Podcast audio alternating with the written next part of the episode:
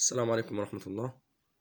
بسم الله والحمد لله والصلاة والسلام على رسول الله سيدنا محمد وعلى آله وصحبه ومن والاه، ثم أما بعد. أحبتي في الله، مع حديث جديد من أحاديث باب الصيام، وهو حديث أبي هريرة رضي الله عنه وأرضاه، وهو الذي في البخاري ومسلم، إذ يقول رضي الله عنه وأرضاه أن رسول الله صلى الله عليه وسلم قال: من نسي وهو صائم فأكل أو شرب فليتم صومه فإنما أطعمه الله وسقاه. هذا الحديث أصل في هذا الباب، يقاس عليه سائر المفطرات.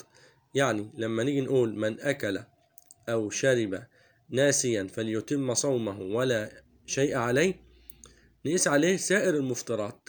أي أمر إن فعله الإنسان أفطر به، فإن فعله ناسيا فلا حرج عليه، ولا كفارة ولا قضاء بعد رمضان. هذا الأصل في النسيان في باب الصوم، وهو خاص بالصوم، استثناه رسول الله صلى الله عليه وسلم بهذا الحديث.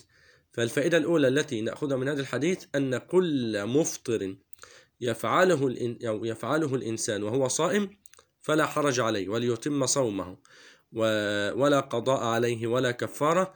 وهذا من فضل الله عز وجل ونعمته التي قد امتن بها على هذه الأمة. الأمر الثاني،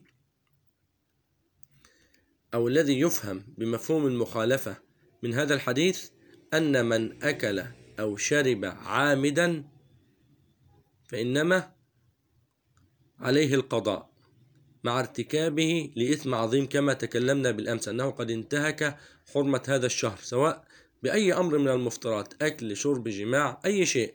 من فعله متعمدا ذاكرا غير مكره فإنما قد وقع في كبيرة من الكبائر أولا، ثم عليه القضاء بعد ذلك، إلا أن يكون مجامعا فعليه القضاء والكفارة كما فصلنا بالأمس.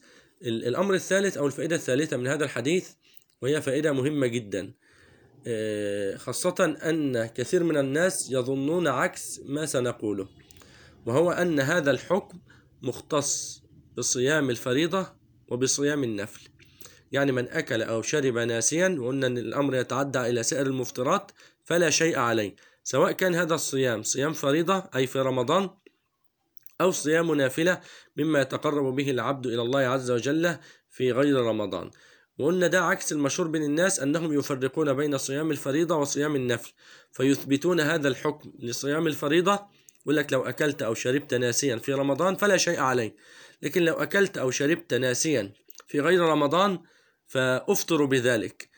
والصحيح أن النبي صلى الله عليه وسلم قال ذاك الحديث ولم يفرق بين نفل ولا فريضة، وهو قول عامة أهل العلم أنه لا فرق بين الفريضة والنفل من حيث النسيان، أو الأكل والشرب ناسيا، أو الوقوع في المفطرات ناسيا.